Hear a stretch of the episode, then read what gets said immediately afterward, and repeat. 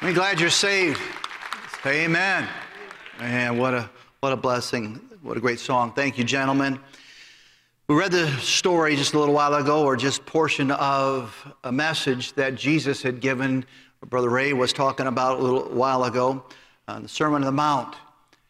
And the story or the message that he gave had several different sections in it. Part of it, I think the first part was to invite believers to true holiness and happiness in the Lord.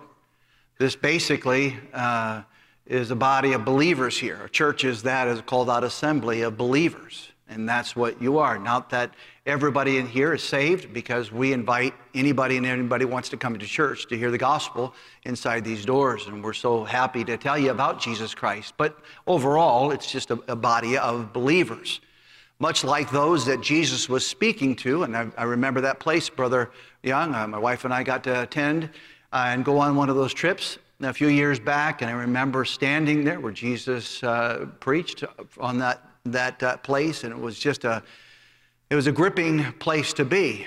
And um, you will enjoy that if you get to go.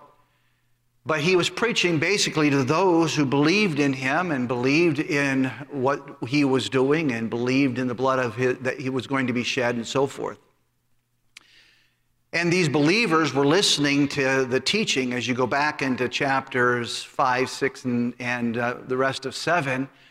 You'll find that Jesus was trying to get them to understand and invite them that after you're saved, I mean, that's the first step is to be saved and then uh, to be sanctified and, and uh, surrendered to the Lord. Those things are very key and very vital, and he was teaching the disciples to do just that. After salvation comes, you know, Brother Hyles wrote a book with a great title. It's called Salvation is More Than Being Saved. And we're not adding to our salvation, but we're adding to the, the saved life. And God wants more from you and He wants more from me than just my soul in heaven. He wants me to live a, a sanctified life. And we don't like to use that word much because it's kind of been misused by other, other churches and so forth. But the, the, the truth is, we ought to live a life that glorifies Jesus Christ. And they were, he was teaching on holiness and the happiness of a holy life. Then in the second portion goes into uh, character and the work of Christ's disciples. Basically, the overcoming the personal struggles in the Christian life, and uh, when we don't want to, and when we definitely don't like to, we love others. We take care of other people. We're kind to people. It's kind of a strange message. You think of all the things Jesus could have taught that day, but he taught on loving people and being good to them and basically shedding the light of Christ out. And then he kind of closes with some thoughts on prayer and things of that nature, but basically concepts of moral laws and just living, being honest with each other. Uh, in the light of the Pharisees of the day that were misusing Christianity, so to speak, or Christ, uh, misusing religion. They were unkind, they were ruthless, they were prideful, they were arrogant, they put themselves above the people. And Jesus spent uh, a good part of an afternoon sharing these thoughts with believers. But he comes down to verse 13. If you want to turn back in your Bibles for me, chapter 7, verse 13. It says, Enter ye in at the strait gate, for wide is the gate, and broad is the way that leadeth to destruction, and many there be which go in thereat, because strait is the gate, and narrow is the way which leadeth unto life, and few there be that find it. Father, we ask your blessing upon the message. Holy Spirit, speak to our hearts. In your name we pray. Amen. The strait gate is basically you know, many folks have tried to explain what it is. It's not necessarily talking about salvation, though you've got to be saved to enter the straight gate. But it's talking about a st- strict gate, a gate that has some rules to it, some guidelines. Not just everybody is going to go that direction because that road that it's on, it's a narrow road. It's a road that very few will, will, will go down, very few will cross. The straight gate and our narrow way is leads unto, unto life. But as we find in our own Christian life, there are very few of us that'll walk that road. And we're talking about Christians now. Most folks will get saved, and that's pretty much it. They'll hit church on Christmas and Easter and a few other days and watch their children get baptized or grandkids get baptized, but church isn't, isn't part of their life. Religion isn't part of their life. They're saved, they're on their way to heaven. There's no sanctification in their life. There is a steadiness of a lifestyle, but no sanctification. There's no up, set apart of a lifestyle that's holy unto the, unto the Lord. Now, we all have a choice, right? We, we have a free will. God gave us a free will. We've talked about it before when I preached, but and the sky is the limit for what we can do or can do with our lives. I mean, we can become go into business, we can go into the ministry, we can we can uh, develop any kind of career that we have the talent or the, the care to do. God has given us that will. But that will is also still with us after we have accepted Christ to come into our heart. You have a chance and an opportunity, if I may, to walk a road that is less traveled, a road that is narrow by terminology. God wasn't mincing words or didn't come, couldn't come up with a word and called it the narrow road. No, it was called that on purpose because, because very few people are on it anyhow. And broad is a way that leadeth to destruction. But it's our choice. We can the children of Israel had this opportunity when they came out of Egypt. They'd lived in a dictatorship. They didn't have to follow uh, the, the, things of God because God wasn't even talked about. They followed the things of Egypt, and, and uh, they didn't have to, to, pray and ask for food because Egyptians gave them food. And uh, they didn't have to pray and ask uh, where they were going to live because they were told what to do. But when they came out of, of Egypt, they had a freedom that they hadn't had in all of their lives.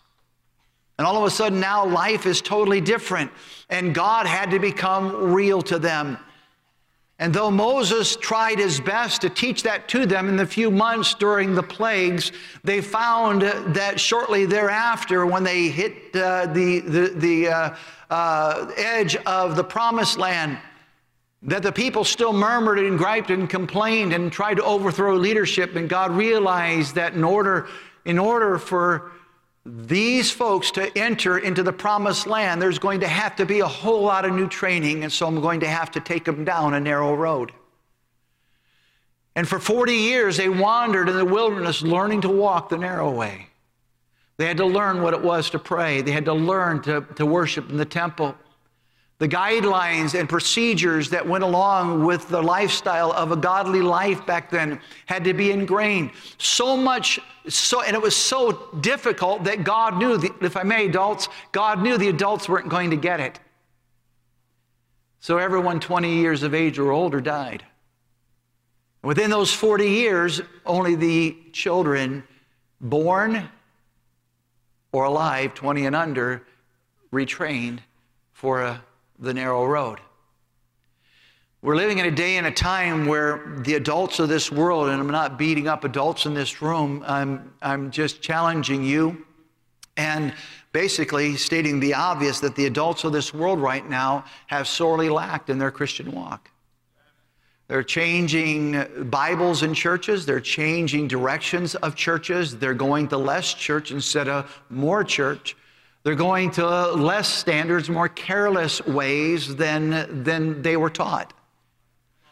And our young people are coming up in a day and time without, without very few guidelines and very few precepts from the Word of God, Bible doctrine it's called, that guides their future.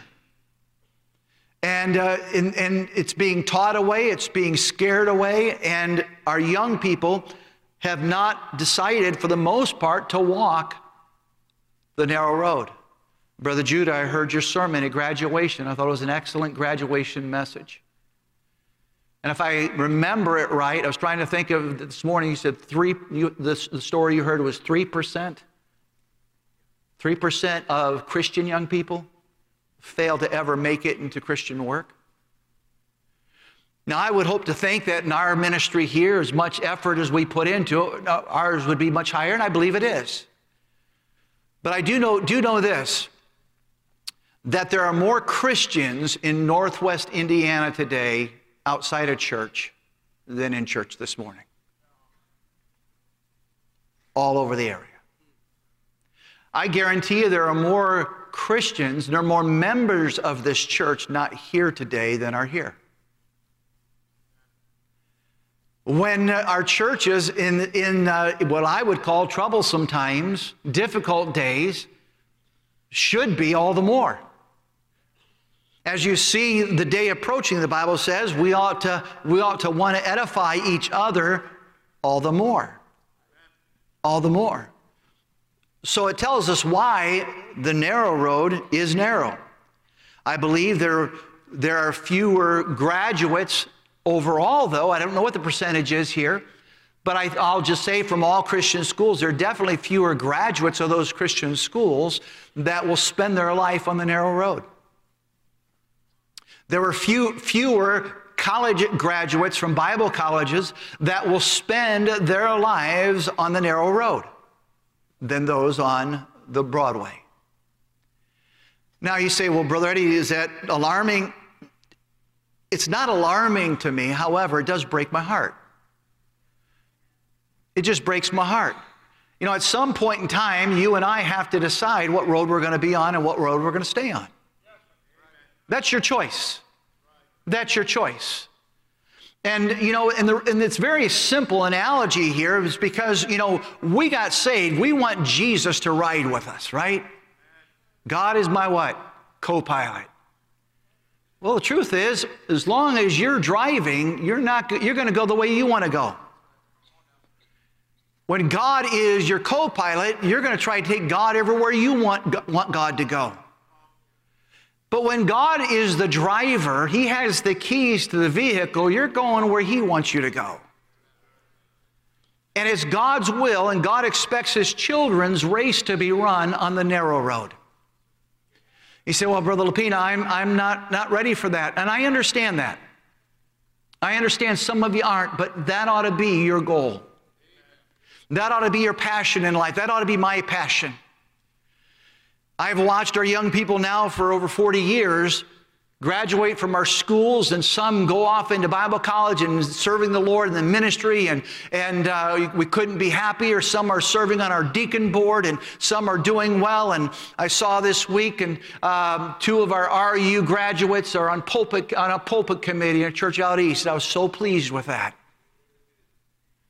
Young men that had messed their lives up came and got back on track for God and got on the narrow road and now helping a church find its way. That's exciting to me. And I hurt for those that have gone a different direction and those that have said, you know what, I can be more comfortable on the Broadway. Of course you can. Of course you can. But that's not the road God wants me on. God wants me on that road, and I do believe that as a Christian, we can, we're not going to hell. We're not going to suffer one second in eternity because Jesus Christ saved us. And if you're not saved today, I beg you, the first step through that straight gate is to tr- is trust Jesus Christ as your Savior. And you can try living the Christian life all that you want. It won't matter if you don't know Jesus Christ.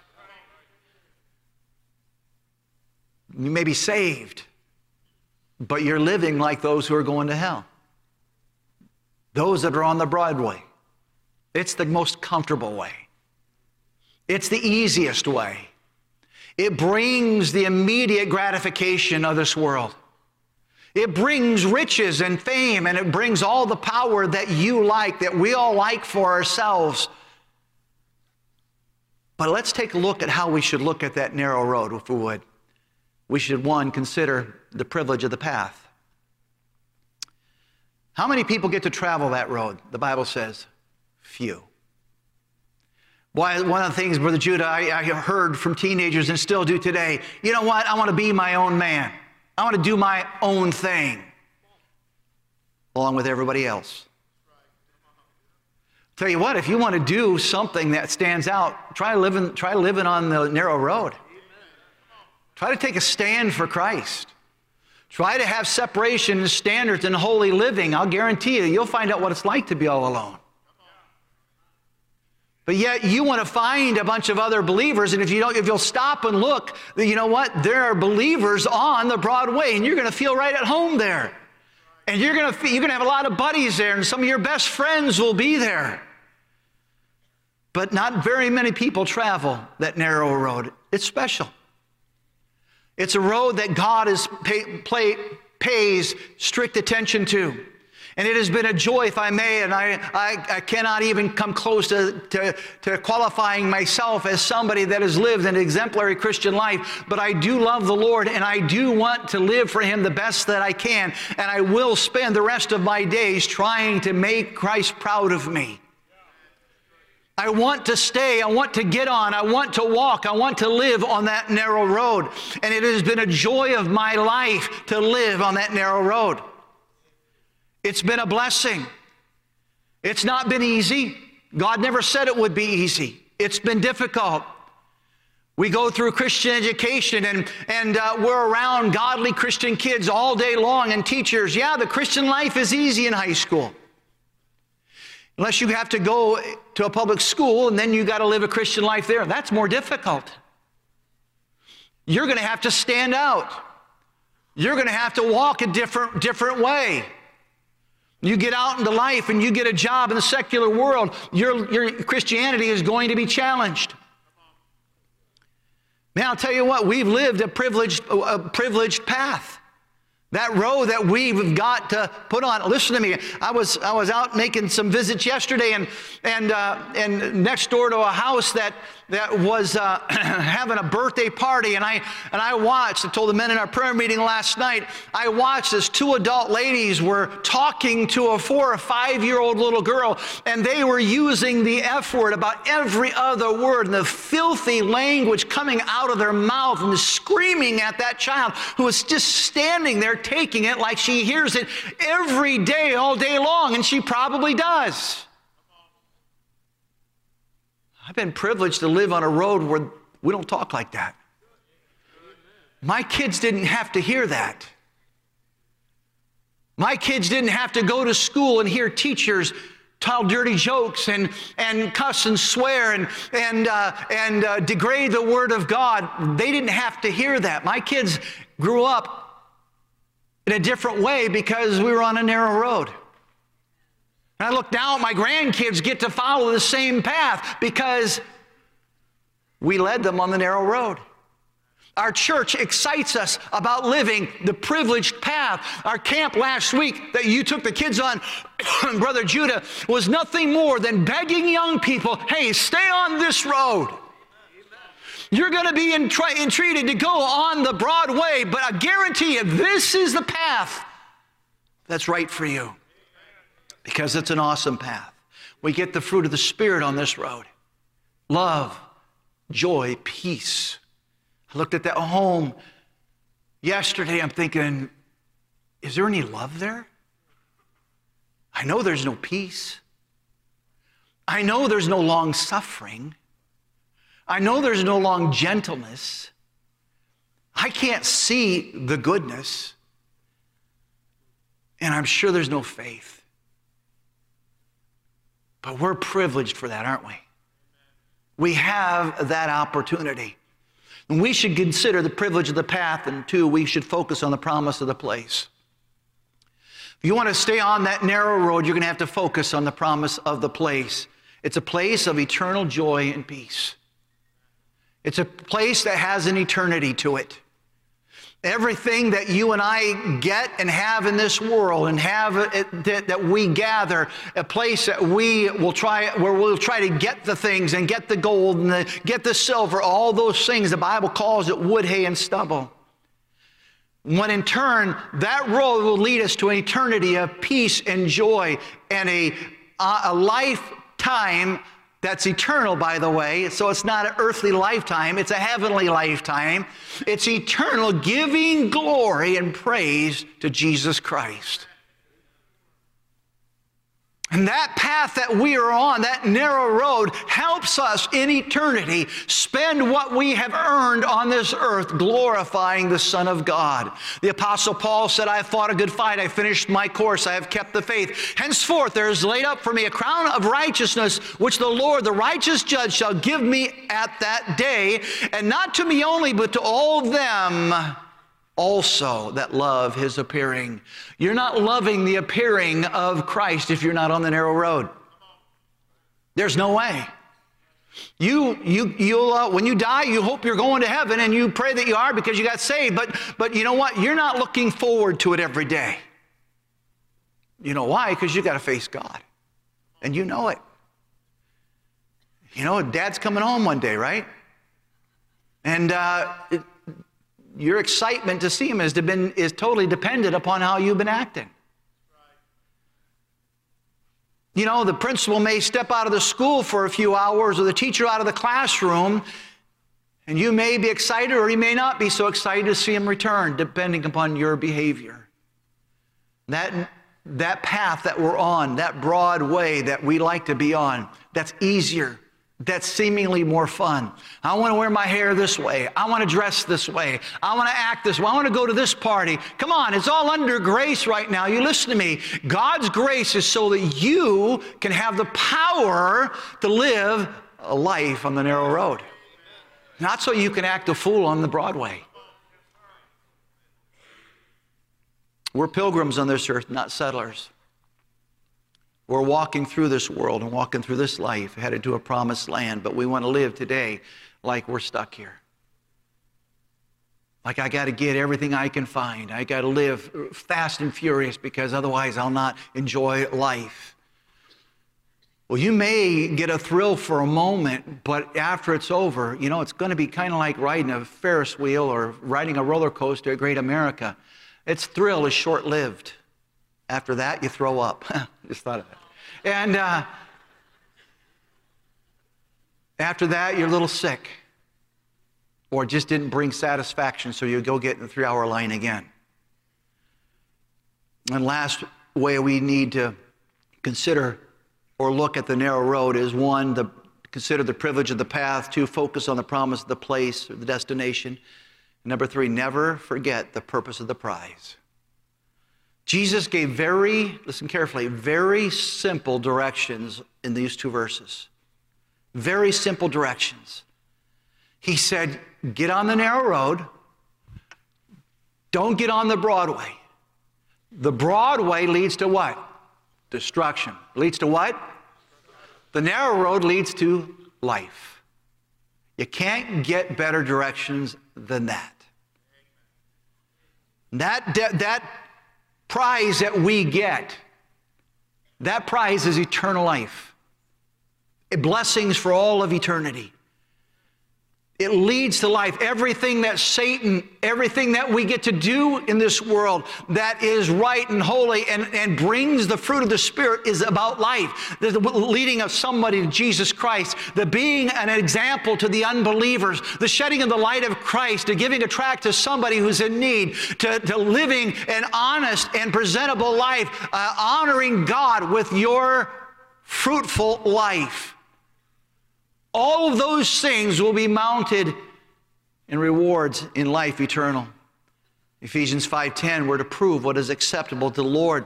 In Matthew 6:19 in the first part of the uh, Sermon on the Mount, Jesus says, Lay not up for yourselves treasures upon earth where moth and rust doth corrupt, and where thieves break through and steal. But lay up for yourselves treasures in heaven where neither moth nor rust doth corrupt, and where thieves do not break through or steal. For where your treasure is, there will your heart be also. Not sure I understand the last part of that verse well, but I think it might be this. I think that if I'm laying up treasures in heaven, first of all, my longing for heaven is going to be there. But also my eternity, my heart to Christ for eternity will be at a different level than everybody else's. You say, Brother Lapina, will we all, you're saying, will we love God differently in heaven? I don't know for sure that, but I think so. And I may be just speculating at Scripture, and I apologize if you don't agree with me, and I won't argue with you. But I do know this it's not that I want to have a better heart for Jesus than anybody else in this room, but I do want to have a heart that He notices. I do want to have a relationship that He acknowledges in a special way. You know, we're taught that every, every good work will be brought into judgment, whether every secret thing, whether it be good or whether it be evil. The narrow road is, is not an easy road. You don't coast on the narrow road because it's uphill. That holy life is an uphill battle, it's an uphill climb. It's something that you're going to have to work for. This is why most folks take the broad way. You can coast there, but the rewards are not the same. I don't know how many of you are garbage pickers, pick, uh, pickers. Anybody here? Garbage pickers? Don't point. But, uh, but I saw in the garbage about a year ago a, a bin, a tote, had a lid on it. I thought, I want that tote. And I grabbed it and I opened it up, and there was all kinds of memorabilia in there from somebody's high school year his diploma, his trophies, medals, and um, all these things that probably now at some point in time in his life didn't matter. So, what did I do? I dumped them out. And uh, I dumped everything out because I wanted the tote. Okay, I didn't need his medals, and uh, it wouldn't look good hanging around my neck. So I took the tote home. And as I was driving home, I was thinking about all those things that somebody thought was the greatest and the best and the most important moment of his life. And I thought, Lapina, is that what heaven's going to be like for you? When God looks at you and looks at you as the equivalent of a tote. And uh, God says, Good to have you here, Eddie. Let me see what you got inside. And he looks down and he sees all the things that I made for me, all the things I did for me, all the prizes I bought for me, all the hobbies I did just for myself.